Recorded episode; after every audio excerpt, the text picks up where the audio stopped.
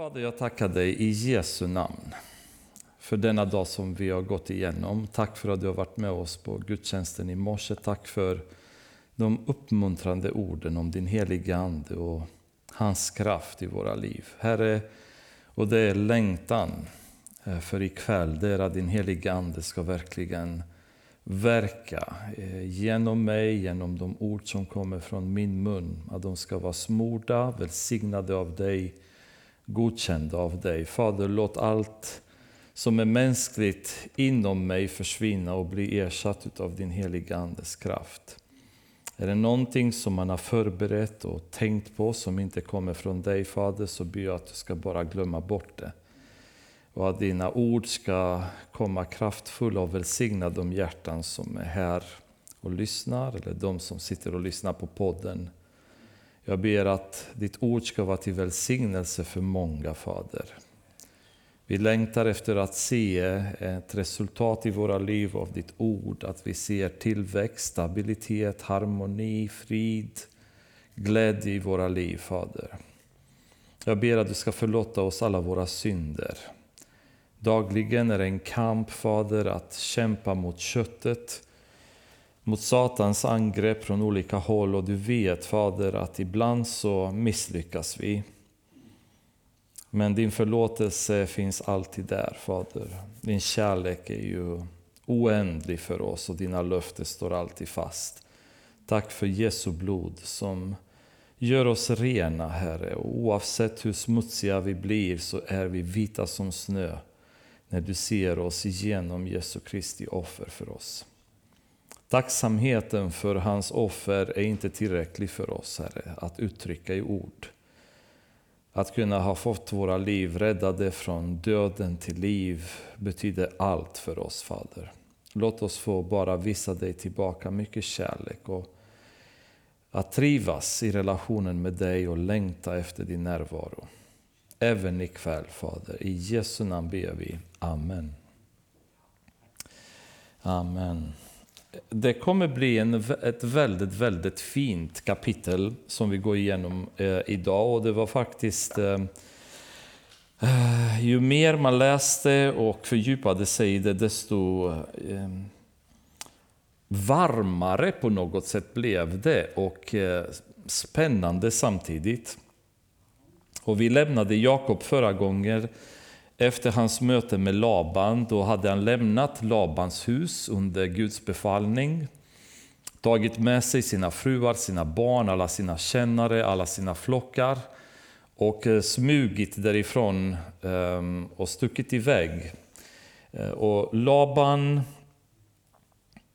valde att eh, jaga efter honom kan man väl säga. Och vi tittade inte på någon karta förra gången och vi kommer inte kunna titta på nu då det inte finns någon möjlighet att komma åt datorn. Men om man tittar på det avståndet som Laban hade avverkat, alltså det är en, en grymt lång väg. Han eh, följde Jakob från Padan Aram där Jakob eh, jobbade kan man säga för Laban ända till eh, Gilead och det som heter Mispa, då, det stenröset som de hade eh, rest där. Och ehm, väldigt, väldigt grov räknat så skulle jag nog säga någonstans runt 60 plus minus mil, där någonstans hade han jagat efter Jakob. Så det har varit en, ehm, en, en lång resa för Laban för att kunna hinna ikapp Jakob. Och, eh, göra upp med honom där vid Mispa, där de hade bestämt att förbi de här gränserna så ska vi inte passera längre. Jag vill inte ha med det att göra mer i princip, är Labans budskap. Jakobs budskap är ungefär, jag är lika glad att slippa dig. Och så må Herren vaka över oss så att vi inte kommer förbi den här gränsen. Och Herren får vaka över dig så att du eh, tar väl hand om mina döttrar och inte kommer ta dig andra fruar, säger Laban. Och, eh, de skakar hand i någon slags halvvänskap och går vidare därifrån. Och Jakob kan man säga, det här är ju 20 år av förhållandevis en tuff tillvaro som han har lämnat bakom sig. Där han har upplevt sig orättvist behandlad av Laban, lurad, marginaliserad allt eftersom åren har gått. Eh, utnyttjad av Laban på många sätt. Så det har varit frustrerande år Eh, där vi såg ju Jakobs vittnesmål, hade han levt ett ganska tufft liv under den här perioden. Sovit ute i kyla, var tvungen att ersätta alla djur som var förlorade, skadade, stulna och så vidare. Ehm, och den perioden är över. Han kommer därifrån ehm, rik, välsignad av Gud, med en eh, familj, med massa barn med sig. Så man kan säga en, en stor del av de prövningar som han hade gått igenom nu var över. Han hade liksom gått över en tuff period i sitt liv, de 20 åren av exil kan man väl säga. Ehm, och vi har sådana perioder i våra liv när vi går igenom massa tuffa tider. Och de kan uttryckas i sjukdomar, de kan uttryckas i motstånd från människor runt omkring oss. En del av oss kanske har levt i situationer då det har varit församlingskonflikter, splittringar, ehm, bråk i församlingar och så vidare. Ehm, likväl kunde vi ha upplevt de här situationerna på våra arbetsplatser eller med våra närmaste släktingar som vi har haft bekymmer med. Ehm, Konflikter som har orsakat mycket elände och problem i våra liv. Och ibland så går man bara genom de här perioderna och man bara liksom nöter igenom dag efter dag, vecka efter vecka och det är lite svårt att se kanske ljuset i tunneln. Och så plötsligt så kommer man ur det. Och det känns som att man bara uff, andas ut, nu äntligen. Och man på något sätt upplever att nu, nu är det stabilt. Den fattigdom eller de finansiella svårigheter som vi kanske upplevt under en period är borta. Nu har vi fått ett bra jobb, nu har vi fått ett hus, nu börjar vi känna stabilitet i vår tillvaro. Ehm, vi kan andas ut, vi kan slappna av lite grann då och njuta av att kunna få lite lugn och ro i vårt liv. Och till viss del så kan det ha varit lite den känslan som Jakob hade med sig när han gick ut, att äntligen har jag blivit av med den där frustrerande relationen, det här utnyttjandet, det här miserabla förhållandet som jag har haft med min svärfar och, och hans söner dessutom och kommer därifrån. Och äntligen så har jag, nu står jag på egna ben. Jag har kommit hit med en stav i handen, åker härifrån en välbärgad, rik och välsignad man. Um, och i kapitel 32 så står det att Jakob fortsatte sin färd. Då mötte Guds änglar honom. När han såg dem sade han, här är Guds skara, och han kallade platsen Mahanaim. Det är väl så att när vi kommer ur de här tuffa perioderna, det vi många gånger inte är beredda på, det är att vi kan gå in i ytterligare en tuff period. Det kan vara ytterligare en prövning som vi kommer möta framför oss. Och när han kommer ut därifrån så möter han Guds änglar. Och det är en väldigt kort vers, det står inget mer, utan han mötte Guds änglar. Och Det som händer är ju att han kommer från Padanaram, en rik och välbärgad man, välsignad. Men han saknar en grej, han har inget beskydd, inget mänskligt beskydd. Han har ingen armé, han har inga soldater. Vi kommer ihåg Abraham, han hade 400 man, alltså väl välorganiserad armé då av tappra stridsmän som hjälpte honom i krigen mot, eh, mot kungen som attackerade Sodom och Gomorra till exempel. Jakob han kommer därifrån utan något mänskligt beskydd. Han har ingen armé med sig. Eh, framför honom så tornar upp moln det är mötet med Esau som kommer behöva hända. Hans bror som har lovat att han skulle döda honom och från vilken han, han flydde efter han bedrog honom. Han är på väg tillbaka dit med allt detta han äger och ingen möjlighet att beskydda sig själv. Men på vägen så möter han Guds änglar. Kanske ytterligare en påminnelse om, om att det finns ett beskydd att få. Gud är med honom, änglarna är med honom och han, han säger det här, här är Guds skara, Guds armé kan man väl säga. Och han kallade platsen Mahanaim. Och, och, och, när de här tuffa perioderna kommer för oss då, så måste vi också vara medvetna om att beskyddet finns fortfarande med oss. Guds hand finns fortfarande över oss. Och framförallt så tänker jag på situationer när man kommer från täta problem till ytterligare problem. Man har haft en svår sjukdom, man kommer därifrån, man tillfrisknar. Och då tror man att nu är det över och så kommer bara pang, nästa slag, ytterligare en sjukdom. Eller eh, man, man, man har haft cancer och reverserat tillbaka till att bli dags att bli strålad igen eller äta cellgifter igen när man trodde att man var på väg att tillfriskna. Man har kommit ur sina konflikter med någon och så kommer man i en annan konflikt. Man kommer från en förföljelse, en orättvisa till ytterligare orättvisa och ibland så kan man tendera att tappa fokus och glömma bort och känna bara det här är riktigt, riktigt tufft. Men eh, i första Petrusbrevet, det är en sån här eh, del som jag tycker är ganska spännande, ehm, som Petrus skriver där i kapitel 5, som ska vara till hjälp och uppmuntran för oss vid sådana tillfällen. Kapitel 5 och sen vers 8 till 11 kan vi läsa. Var nyktra och vakna. Er fiende djävulen går omkring som ett ryttande lejon och söker efter någon att sluka. Stå emot honom orubbliga, i tron och tänk på att era bröder här i världen går igenom samma lidanden. Så Petrus säger vetskapen om att det här hände inte bara dig, det här händer alla dina bröder. Alla som är kristna går igenom detta där de permanent måste stå emot djävulens attacker. Det räcker inte att vi någon gång lyfter upp trons sköld för att släcka de brinnande pilarna. Och sen när första anfallet har tagit slut, ja, då tar vi ner skölden och sen pang så blir vi slagna direkt med en pil. Då. Utan den här skölden ska permanent vara uppe, men var medveten att du är inte ensam om det. Alla andra som har din tro, som är trogna Gud, som kämpar för, för evangeliet, de går igenom exakt samma sak.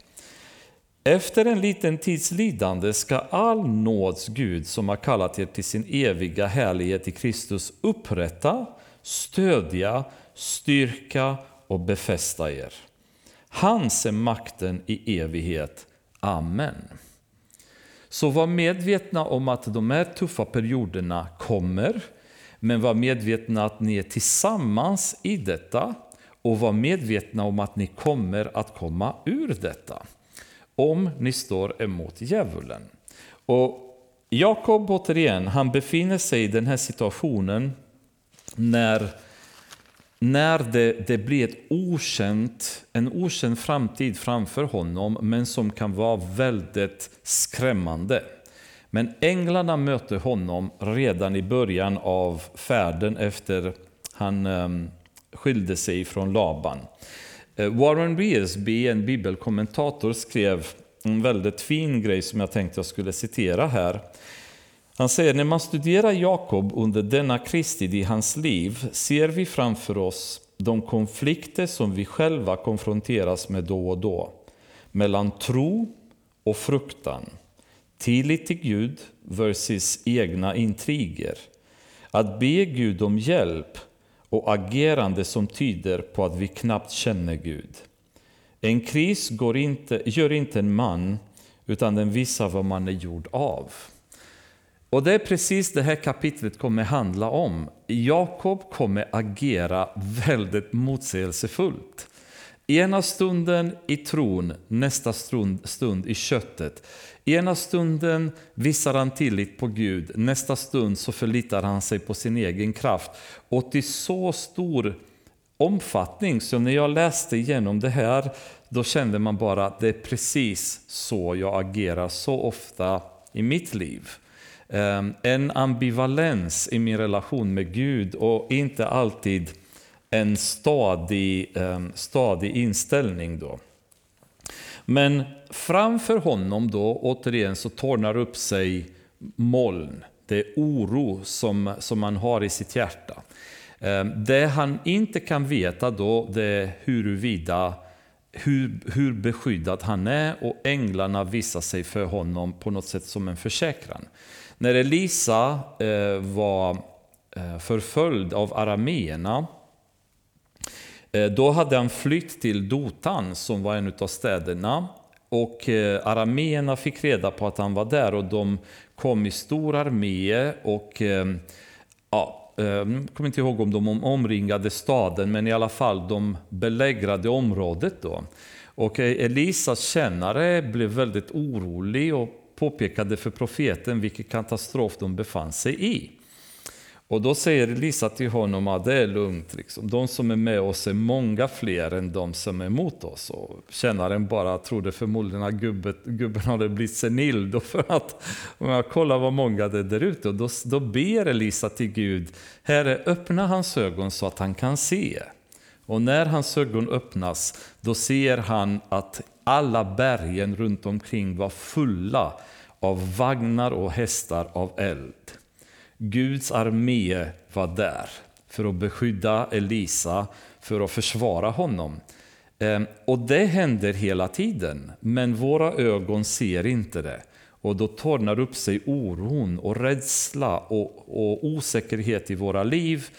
Och vi blir bara lite halvstressade över vad framtiden ska ge. Och vi vet inte vad morgondagen har med sig, men vi vet vem som tar med sig morgondagen. Vi vet att Gud har koll på vad som händer och hans löfte är sanna. Och han återigen bekräftar dem för Jakob genom att skicka änglarna att visa sig för honom. Jakob skickade budbärare framför sig till sin bror Esau i Seirs land på Edoms mark och befallde dem Så här ska ni säga till min herre Esau. Din tjänare Jakob hälsar jag har bott hos Laban och dröjt kvar där ända tills nu. Jag har oxar, åsnor, får, tjänare och tjänarinnor och nu sänder jag bud för att låta min herre veta det så att jag kan finna nåd för dina ögon. Så Jakob, eh, han vill inte smyga in i landet direkt utan han vill skicka bud för att tala om för Esau att han är på väg. Och nu har inte vi kartan igen heller, men om ni tänker er Israel och sen lite södra Israel, där eh, söder om Eilat eller sydöster om Eilat, där finns det eh, vad man kallar för Moab, numera delar av Jordanien och ehm, ehm, till viss del kan man väl säga Saudiarabien åt det hållet. Och där i de trakterna befann sig Esau. Så han var inte i de mellersta delarna eller norra delen av Israel, utan han var långt, långt ner i söder, kan man säga, till andra områden än det vi förknippar med Israel idag. Um, möjligtvis så kunde Jakob ändå ha smugit in i landet, kommit till Beersheba utan att uh, möta Esau på något sätt. Men han skickar i alla fall bud, han vill göra upp med Esa och han vill inte smyga in i landet utan den här konflikten måste vi lösa en gång för alla. Så han skickar de här budbärarna till sin bror. När budbärarna kom tillbaka till Jakob, vers 6, sade de Vi träffade din bror Esau och han kommer emot dig med 400 man. Den här versen, vers 6 är en väldigt um, intressant vers därför att man är osäker på hur Esau uppfattade det hela. Eftersom när budbärarna säger att han kom med 400 man, rent spontant, och jag förstår fullt Jakobs inställning, så är känslan att han kommer hit för att kriga med oss. Annars är det lite svårt att se varför Esau tog med sig 400 man eh, i ett område som inte nödvändigtvis var farligt. Det var ett, ett område som var relativt välkontrollerat mellan bergen Seir och eh, bortåt Mahanaim, då där var lite norra delarna av Israel. Inte så märkvärdigt farliga områden för honom att komma och möta Jakob i. Så varför behövde han ha 400 man? Det kan vara mycket möjligt att Esau fortfarande var väldigt irriterad och tog med sig de här 400 man för att eh, ja, straffa helt enkelt Jakob. Det vet vi inte. Men det är en, en svår förklaring annars till varför han skulle ta med sig 400 man upp för att möta Jakob. Men resultatet av det är vers 7. Jakob blev mycket förskräckt och greps av ångest. Han delade upp sitt folk och fåren, korna och kamelerna i två skaror. För inte så länge sedan, det var inte många dagar innan, hade han mött Guds änglar. Och det kan inte ha varit en eh, så att säga, orelevant händelse. Alltså, vi vet ju vad det måste inneburit för honom. Men plötsligt så blir han helt förskräckt när han hör att Esau är på väg. Rädslan kryper in i honom igen. Skräcken över vad som kan hända eh, med honom och alla som var honom kära. I psalm 112, vers 7 står det, eh, när psalmisten pratar om den rättfärdige, då säger han, han är inte rädd för olycksbud, hans hjärta är frimodigt och litar på Herren. Så när man lever ett rättfärdigt liv så blir man inte rädd för omständigheter. Man förlitar på Herren. Det är den inställningen som också Herren älskar så mycket för det visar att vi känner honom, vi litar på honom och vi är inte ostadiga i vår relation med honom utan vi står fast vid hans löften. Och salmisten säger att han är inte rädd för olycksbud. Han Hans hjärta är frimodigt och litar på Herren. I Jesaja kapitel 12, vers 2 står det Se Gud är min frälsning, jag är trygg och inte rädd. Så när vi i Kristus förstår vilken position vi har i Gud så hjälper detta oss att få bort rädslan och skräcken ur våra liv när vi står inför omständigheter som är tuffa. Vare sig det handlar om sjukdomar, konflikter, förföljelser, um, armod, uh, vilka det än är som vi hamnar i, så kan vi vara um, så att säga lugna i detta. Och det är lätt att säga när man står här i kyrkan och predikar, men vad händer när jag är på semester med bilen full med grejer, jag ska hinna till flygplanet och bilen går sönder på vägen? Hur, hur roligt är det? Eller hur lätt blir det då att sitta lugnt i bilen och säga ja, Herren har, har koll. Han, han vet vad han vill göra. Då får man panik, då blir man stressad, då blir man agiterad, då kan man bli otrevlig mot de andra i bilen som kanske säger någonting vid fel tillfälle och man ryter till dem för man är jätteirriterad över situationen eh, och så vidare. Eller när man befinner sig i en en eh, situation på jobbet när man får en kund i telefonen som fullständigt är oresonlig i sitt sätt att hantera en situation. Och man vill bara ryta till den kunden och, och liksom bara säga till på skarpen. Hur lätt är det då att säga bara Gud har koll. Allt det här händer för en anledning. Jag behöver inte vara stressad, agiterad, arg, rädd. Utan han har koll. Men ännu värre blir det när vi kommer hamna i en situation, vilket jag tror kristna inom närmsta framtiden kommer att hamna när vi kommer aktivt vara förföljda i vårt land på grund av vår tro.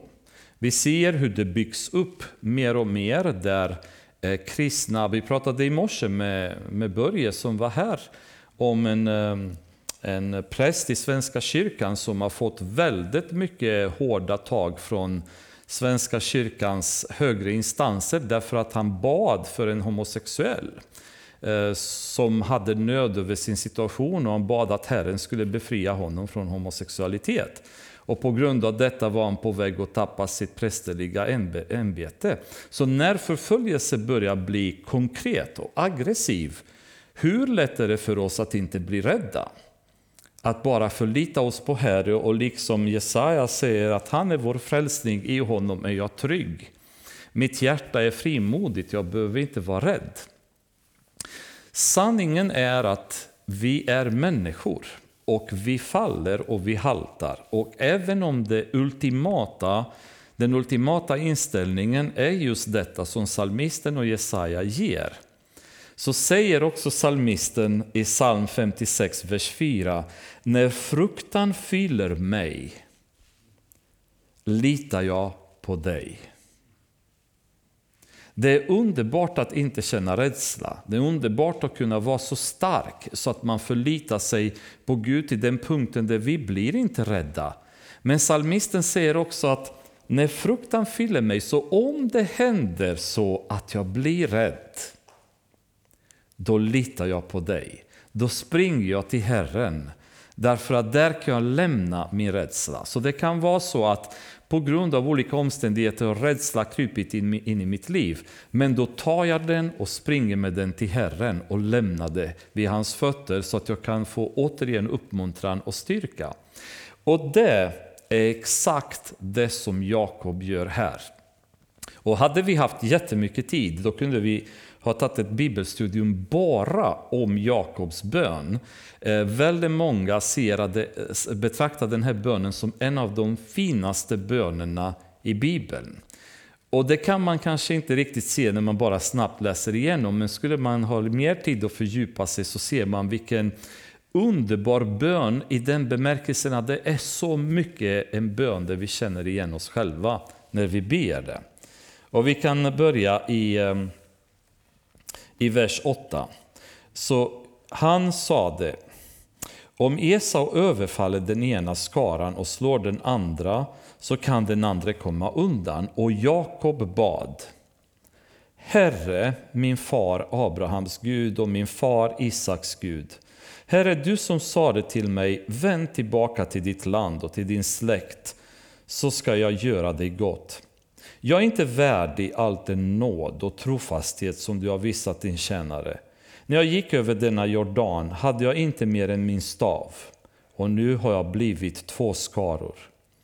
Rädda mig från min bror Esaus hand, för jag är rädd att han kommer och döda mig och mödrarna och barnen. Du har ju själv sagt, jag ska göra dig mycket gott och låta dina efterkommande bli som havets sand, omöjliga att räkna. Det vill säga, det vi har framför oss är bönen av en man som är väldigt bruten, väldigt rädd. Han springer till Gud och i princip bara öppnar upp sitt hjärta.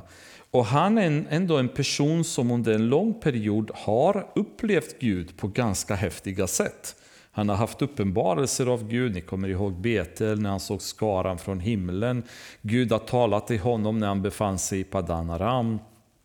Han möter Guds änglar bara några dagar innan. Så han, haft, han har haft många erfarenheter med Gud och hade förmodligen en hyfsat stark tro på Gud.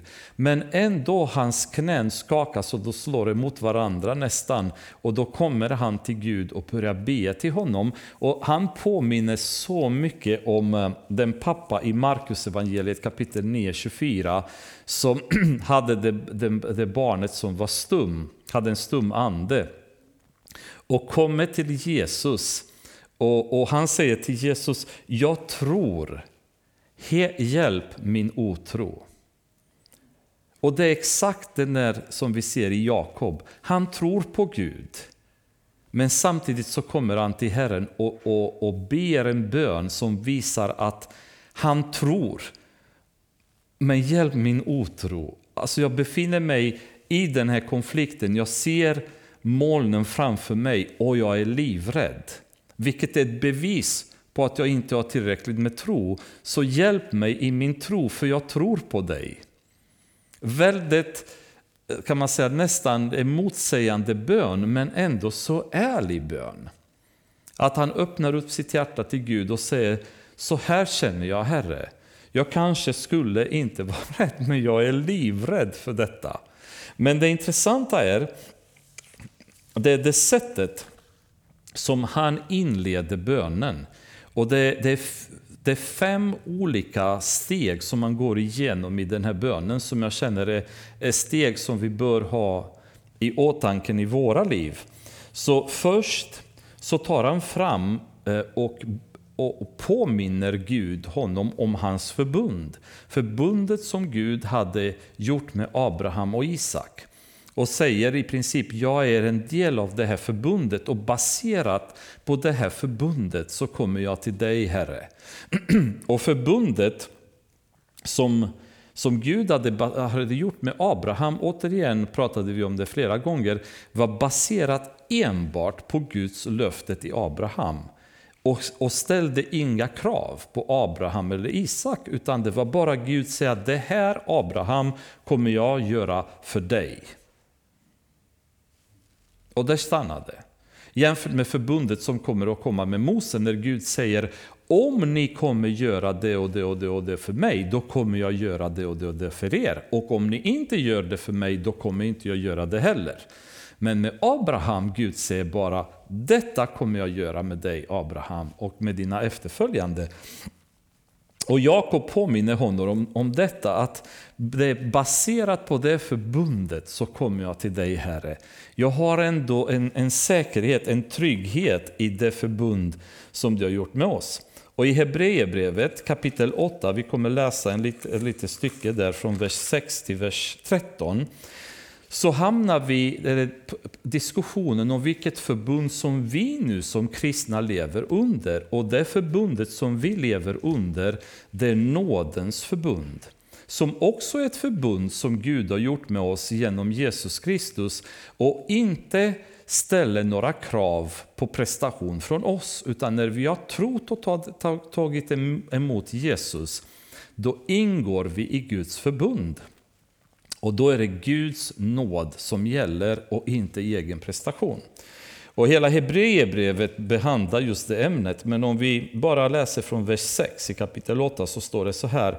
Men nu har Kristus ett högre prästämbete liksom han också är medlare för ett bättre förbund som är grundat på bättre löften. För om det första förbundet hade varit utan brist, och nu pratas det om mosaiska förbundet, det som Mose hade, hade gjort med Israel. För när det första förbundet hade varit utan brist skulle det inte behövas ett andra. Men Gud förebrår dem när han säger Se, dagar ska komma, säger Herren, då jag ska sluta ett nytt förbund med Israels hus och med Judahus. Inte som det förbund som jag slöt med deras fäder, den dag jag tog deras hand och förde dem ut ur Egyptens land. För de blev inte kvar i förbundet med mig. Så på grund av att folket inte kunde uppfylla det förbundet som Gud hade gjort med Mose, då säger Gud, denna gång så kommer jag göra ett nytt förbund men nu hänger inte förbundet på dem längre, utan nu hänger det på mig. Och jag ändras inte. Det är det fantastiska med det nya förbundet. Så det kunde inte fortsätta därför att de blev inte kvar i förbundet med mig, så jag brydde mig inte om dem, säger Herren. Nej, detta är det förbund som jag efter denna tid ska sluta med Israels hus, säger Herren. Jag ska lägga mina lagar i deras sinne och skriva dem i deras hjärtan. Jag ska vara deras Gud och de ska vara mitt folk. Då ska ingen mer behöva undervisa sin landsman, ingen sin broder och säga lär känna Herren. Alla kommer att känna mig, från den minste av dem till den störste, för jag ska i nåd förlåta deras missgärningar och aldrig mer minnas deras synder. När han talar om ett nytt förbund har han därmed förklarat det förra föråldrat och det som blir gammalt och föråldrat är på väg att försvinna.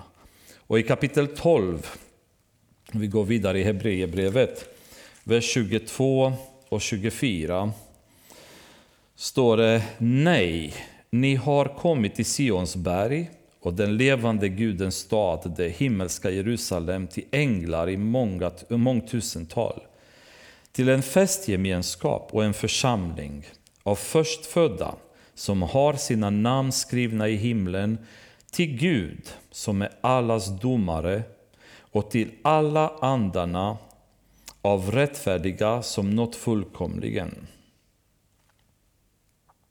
Ni har kommit till det nya förbundets medlare, Jesus och det renande blodet som talar starkare än Abels blod. det är ju det här förbundet som vi befinner oss i och därför kan vi nu komma till Herren och be. Det är därför vi har tillgången nu till Gud, att kunna komma till honom varje gång och kunna uttrycka oss, vare sig vi är starka, vi är svaga, eh, vi lever på toppen av berget eller nere i de mörkaste dalarna, baserat på Guds nåd så har vi dörren öppen. När Jesus var på korset och dog så revs tempelns gardinen, det blev öppet och vi är en del av nådeförbundet och kan komma till Gud. Och Jakob nyttjar precis detta. Och han kommer till Herren så att säga och ber till honom baserat på Herrens förbund. Därefter så påminner han också Gud att det var Gud som hade befallit honom att dra iväg. Så uppenbarligen då känner han att Gud kommer beskydda mig. Jag kan be Gud om beskydd därför att det är han som har sagt att jag ska åka iväg. Så han har ju uppenbarligen koll över vad jag kommer göra. Också så, så tar han fram hans försörjning. Han berättar hur Gud har hjälpt honom, hur han har välsignat honom i alla år, alla dessa 20 år som han har levt med Laban, hade Gud tagit hand om honom och sett till honom. I ehm, Jesaja kapitel 43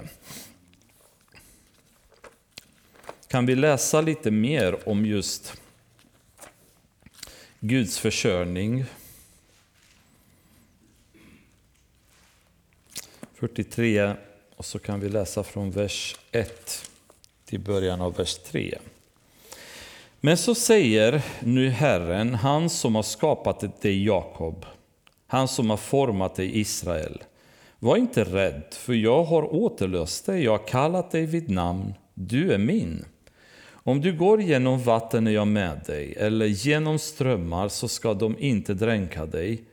Om du går genom eld ska du inte bli svedd, lågan ska inte bränna dig, för jag är Herren, din Gud, Israels Herre, din frälsare.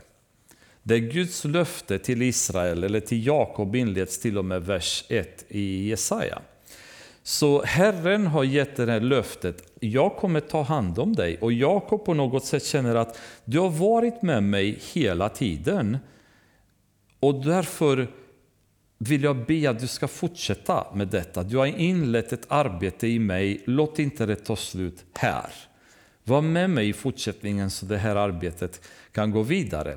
Sen går han och pratar om Guds plan, hur Gud har sagt att han kommer Eh, så att säga, ge honom efterföljare och till slut om Guds löfte att genom honom så kommer många eh, nationer så att säga fylla världen. Och, och det är ju, han går väldigt ödmjukt genom det. Men han påminner Gud hela tiden, Herre, det här är vad du har gjort för mig. Det här är vad du har lovat mig och baserat på detta så kommer jag till dig. Vilket också visar att det är viktigt för oss när vi kommer till Gud, att vi, vi är införstådda med vad Gud har sagt till oss. Vad säger hans ord om hans relation med oss, om vad han vill göra med oss?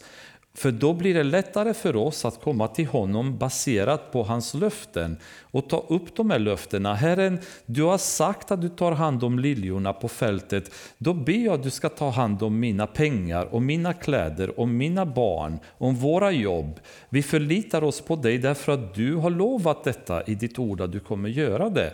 Herre, du har sagt att vi kommer uppleva förföljelse, men när vi står där så ska vi, ska vi inte vara rädda, för du kommer lägga rätt ord i våra mun. Och då ber jag att du ska lägga rätt ord i våra mun. Jag kanske sitter nu och skakar när jag sitter i polisförhör, eller jag sitter och skakar när arbetsgivaren kanske vill ge mig sparken på grund av min tro, eller ta bort prästerliga ämbetet därför att jag inte vill göra så som de själva vill. Men jag litar på att du har sagt att du kommer lägga rätt ord i min mun och jag kommer sitta där och inte vara rädd längre. Så jag tar med min rädsla, lämnar det vid dina fötter, tar fram ordet och dina löften, den plan som du har sagt att du har för mitt liv och så lägger jag det framför dig.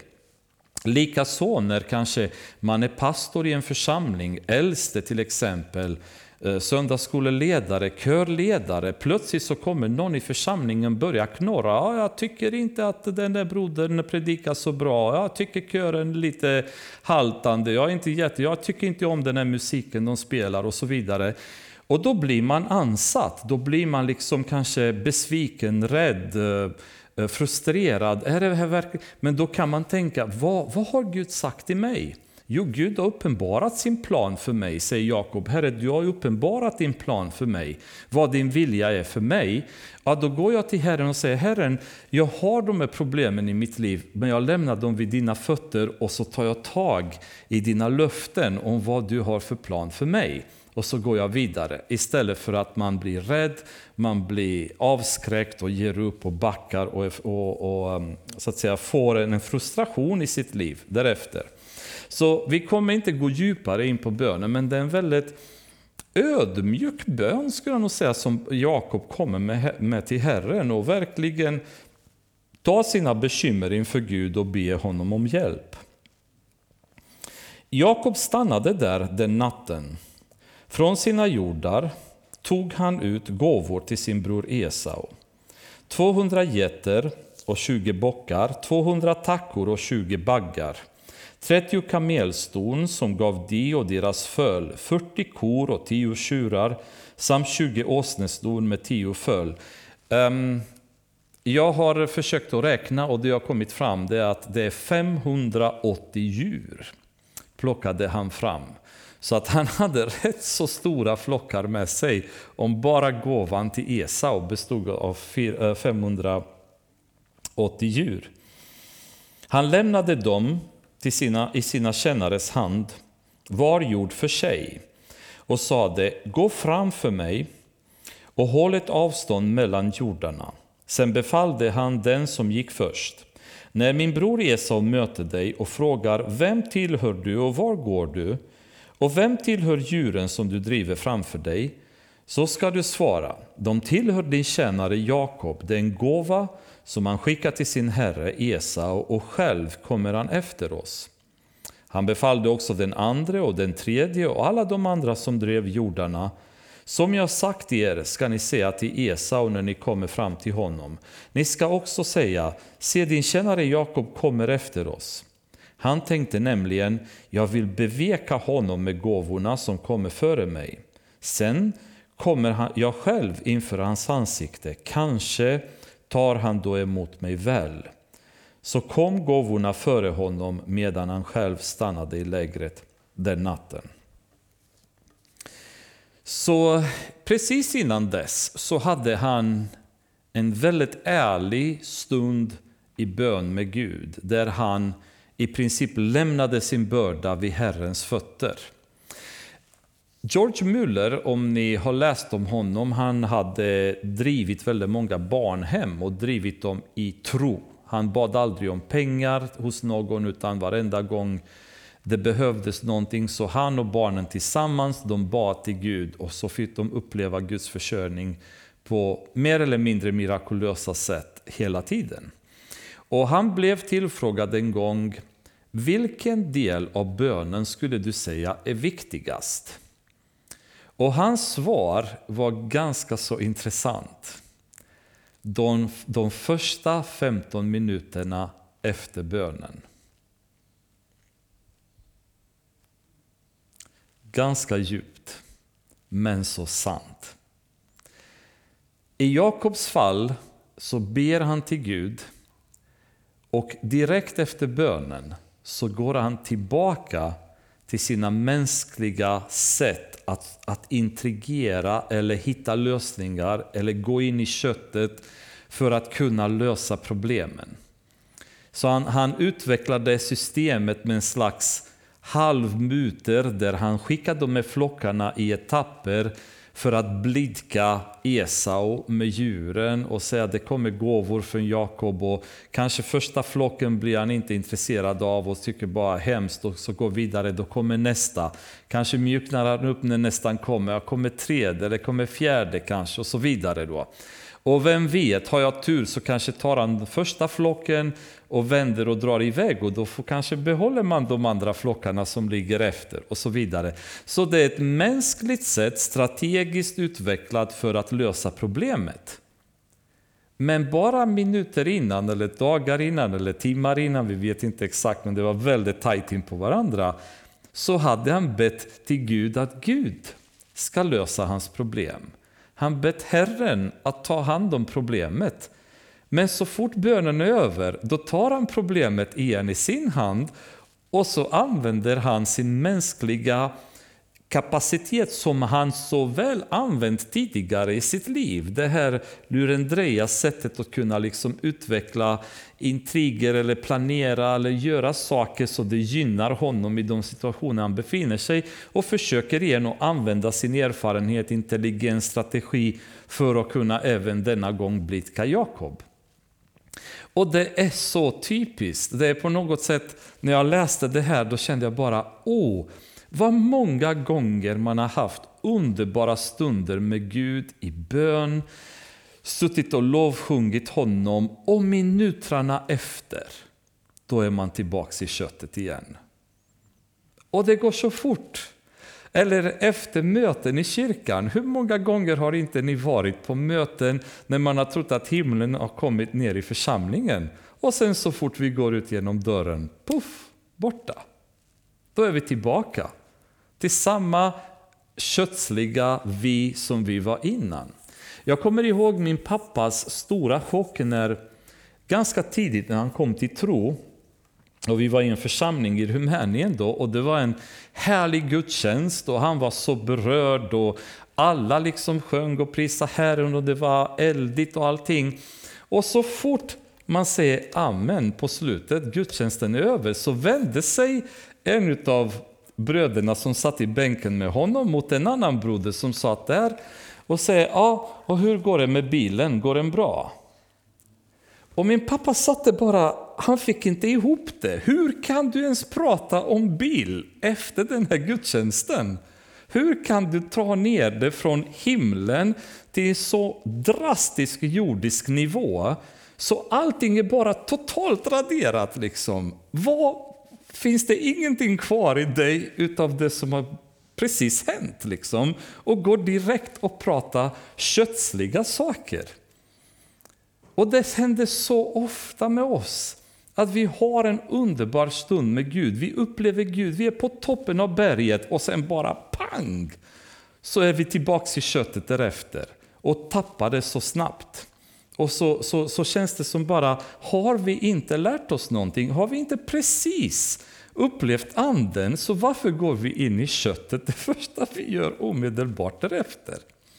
Och jag har sett Ibland har jag till och med hört en del predika nästan lite på något sätt dömande eller skrattretande om Jakob på grund av det här beteendet. Men jag känner att jag förstår honom fullt. Därför att det är precis så jag är. Det är precis det som händer med mig. Kan vara på en gudstjänst, kan vara underbart härligt. Sen går man hem, sätter man sig bara på nyheterna, så kalibrerar man på ett annat ställe än där man, man precis var innan. Det är så lätt att vi går tillbaka in i köttet. Eller att det räcker bara att, att någon i familjen säger någon sak jag inte tycker om och så bara rytter man tillbaka. Efter precis varit och sjungit och älskat Gud och varit i anden och så plötsligt bara i köttet så det skriker om det därefter. Det är, så, det är så klassiskt, det är så mänskligt, det är så typiskt att vi gör det. Och det är precis det han gör. Ena stunden så är han liksom i bön med Gud, hjälp mig, du har lovat, det är din plan, jag går tillbaka till ditt löfte, ditt förbund, hela det fina liksom. Och därefter så går han och säger, nu ska vi börja planera, hur ska vi få så att e- Esau blir nöjd? Och så fördelar vi flockarna, du går före. Om man frågar dig så säger du det här till honom, och frågar han dig så säger du det här till honom. Och så går han tillbaka till sin mänskliga strategiska planering och utesluter Herren ur detta. Nu är Jakob tillbaka till helgfångaren, liksom, till lurendrejaren, till han som planerar och, och, och utnyttjar situationerna för sitt eget bästa. Men vi kan inte se ner på honom för vi gör exakt samma sak. Och om vi lever ett liv i tro, då måste tron utesluta köttets försök. Vi kan inte blanda in köttet i vår trosrelation med Gud, utan är det tro, då är det tro. Vi kan inte hela tiden gå in och ta ifrån Gud det han själv ska göra. Och det handlar om allt i våra liv, men oftast så tänker jag på församlingen, på det sättet som vi gör saker här i församlingen. Att antingen är Jesus församlingens huvud och vi är verktyg i hans hand och vi, vi sätter vår tro på honom. Eller så är församlingen vår. Och så börjar vi mänskligt planera, organisera, strukturera, hitta lösningar, hitta strategier. Det är väldigt många församlingar som, som har numera styrelse eh, ja, eh, styrelsen i församlingen som, som styr församlingen som ett företag. Det är till och med väldigt populärt i många församlingar att få in företagsledare i församlingens styrelse. Det finns till och med församlingar idag som ger uppdrag till världsliga företag som ska strukturera församlingens verksamhet. Alltså så, så galet kan det gå. liksom. Därför att vi går mänskligt iväg och så sitter vi där och undrar och säger Oh, vi längtar så efter väckelse. Varför blir det inte väckelse? Ja, men skojar ni liksom? Hur ska det bli väckelse? När Gud inte är med i det vi gör. När vi hela tiden planerar och strategiserar själva istället för att gå till Herren och säga din helige ande får komma och ta över. Vi får dö och han får leva och då ser vi resultat i våra liv och i våra församlingar. Men in i det sista så försöker Jakob att kämpa själv. Men nu kommer vi till kapitlets nästan underbaraste del som är så magnifik avslutning som man nästan ryser när man läser. Men Jakob steg upp samma natt och tog sina båda hustrur och sina båda slavinor och sina elva söner, gick över Jaboks vadställe. Han tog dem och förde dem över bäckravinen tillsammans med allt annat han ägde och Jakob blev ensam kvar. Då brottades en man med honom ända till gryningen kom. När han såg att han inte kunde övervinna Jakob slog han honom på höftleden så att höften gick ur led medan han brottades med honom. Och han sade, släpp mig, för gryningen är här. Men Jakob svarade, jag släpper dig inte förrän du välsignar mig. Då sade han till honom, vad är ditt namn? Han svarade Jakob. Han sade, du ska inte längre heta Jakob, utan Israel, för du har kämpat med Gud och med människor och segrat. Och Jakob frågade, låt mig få veta ditt namn. Han svarade, varför frågar du efter mitt namn? Och han välsignade honom där. Jakob kallade platsen Peniel, för han tänkte, jag har sett Gud ansikte mot ansikte och ändå har mitt liv skonats. När han hade kommit förbi Peniel såg han solen gå upp och han haltade på höften. Därför äter Israels barnen idag inte höftsenan som ligger på höftleden eftersom han slog Jakob på höftleden på höftsenan. Ganska intressant. Vilken, eh, vilken häftig upplevelse. Men så fantastiskt och så förändrande. Man kan säga att det här, den här är natten där allt förändrades i Jakobs liv. Han hade haft många möten med Gud redan. Han träffade Gud i åtskilliga situationer. Men Jakob var fortfarande Jakob. Han var fortfarande hällfångaren. Han fortfarande försökte själv. Från och med den natten så blir hans namn förändrat från Jakob, från hällfångaren, till regerad av Gud. Det intressanta är att många gånger så måste Gud handikappa oss där vi är som starkast. Höftleden är en av kroppens, om inte kroppens starkaste ligament. Och där blir Jakob slagen, där han är som starkast. Och vi måste många gånger tyvärr brottas med Gud och Gud är tvungen att brottas med oss och slå oss där vi anser oss vara starka. Det kan vara i vårt högmod, det kan vara i vår intelligens, vårt sätt att se på saker och ting. Det kan vara i vår Eh, välbärgand, eh, välbärgande, att säga, vår välfärd, att vi känner oss rika och starka och oberoende på något sätt. Och Gud måste slå oss där det gör mest ont så att vi förstår att vi behöver regeras av honom.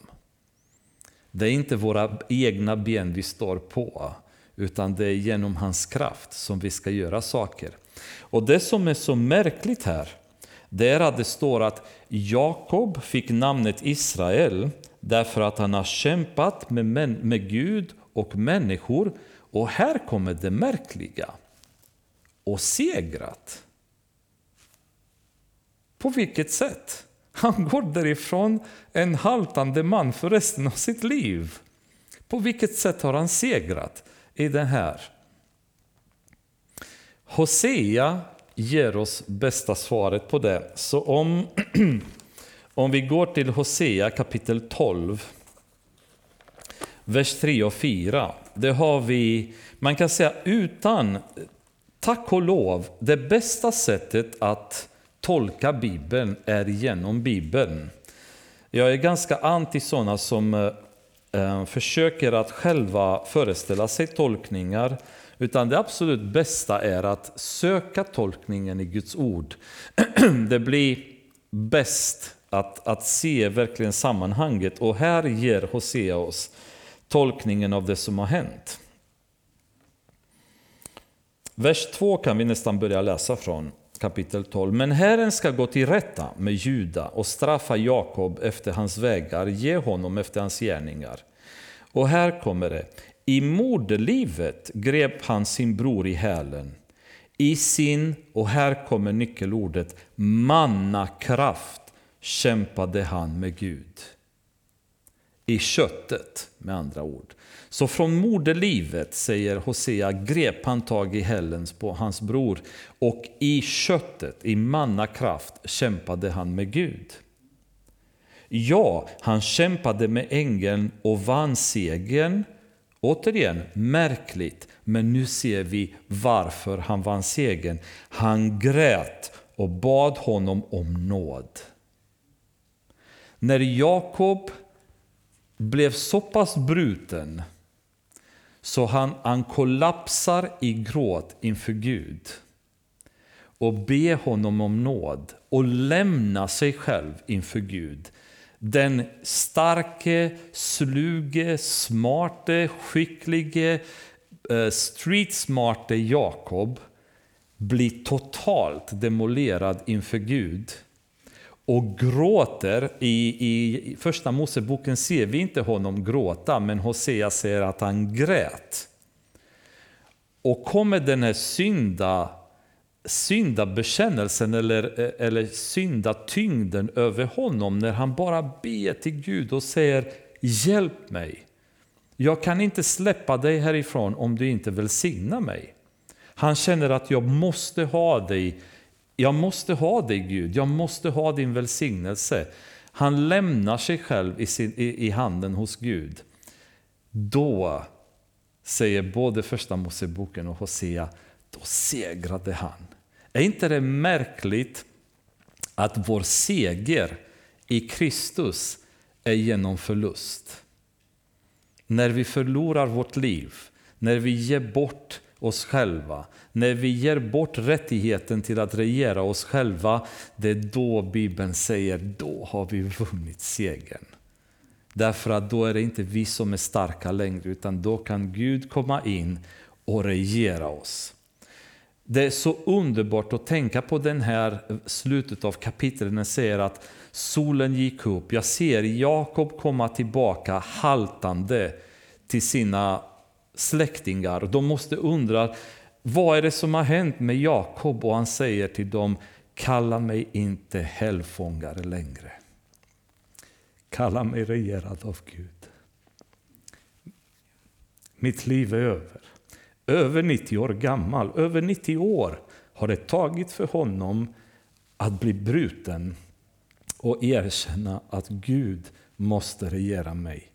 Han har gett upp allt och han kommer vara bruten resten av sitt liv. Han kommer halta resten av sitt liv. Men han kommer vara Israel från och med nu. Han kommer vara regerad av Gud. Och det är så häftigt, det är så mäktig upplevelse att känna bara gett upp allt. Och det är på något sätt det som jag känner är fortfarande hindret i vårt liv att vi vill fortfarande ha väldigt mycket kontroll över oss själva och vi vill inte ge det till Gud. Paulus bad till Gud att ta bort törnen som plågade honom. Men Gud svarade till Paulus, min nåd är dig tillräcklig. Därför att det är din, i din svaghet som min styrka kan uppenbaras. Jag måste ha dig svag för att mitt namn ska synas, mitt namn ska välsignas. Och den ödmjukheten krävde Gud och behövde från Jakob att bryta ner honom till den punkt då han bara bölar inför Gud och säger, han grät och bad Gud om välsignelse och Gud säger, nu har du segrat.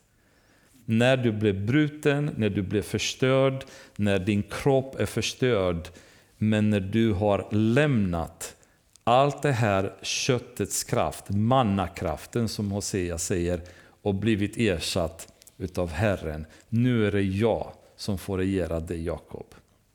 Och det är så fantastisk avslutning på den här händelsen när på något sätt så, så blir hela det mörkret som man gick igenom, han tog sig igenom sista striden och så kommer därifrån en ny människa. Haltande visserligen, men, men en helt annan själ, en helt annan kraft. Och jag, jag skulle önska och be att det är det som ska hända hos oss och i vår församling.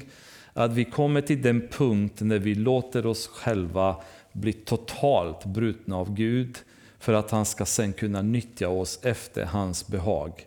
Det är för mycket George, det är för mycket oss i det vi gör. Och så länge det finns i vägen för Gud så kan inte han uppenbaras tillräckligt.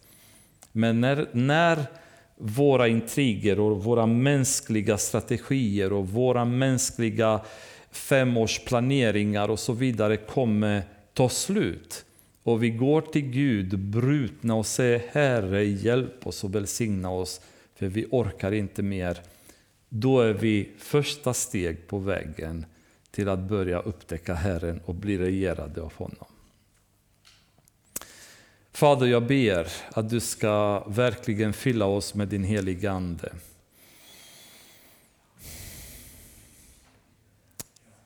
Att du ska ta bort all mänsklighet ur våra liv, Herre. Alla groteska försök som vi har att permanent placera oss framför dig. Fader, jag ber också att du ska hjälpa oss att vara stadiga i vår tro. Jag ber att även ikväll efter det här mötet, Fader, jag ber att inte bara de första 15 minuterna och även timmarna och dagarna efter, Herre, att vi inte ska lämna vår tro. Vi ska inte lämna den upplevelse av dig som vi har, utan ta det med oss. Jag ber att du ska vara en aktiv del av våra liv från morgon till kväll och från kväll till morgon. Så att vi allt konsulterar dig och följer din, ditt råd, Herre. Jag ber om förändring hos oss, jag ber om förändring i samhället runt omkring oss, Fader. Det är en punkt där vi tillsammans i en stor kör ska bara prisa dig som vår Herre och Gud. Och acceptera oss själva att bli regerade av dig, Herre. Du är vår Herre. Om vi kallar dig Herre Fader så är det bara rätt att vi gör din vilja också. Jag ber att du ger oss styrka och vilja och längtan till det. Och genom vår Herre Jesus Kristus att du ska hjälpa oss att kunna orka göra detta.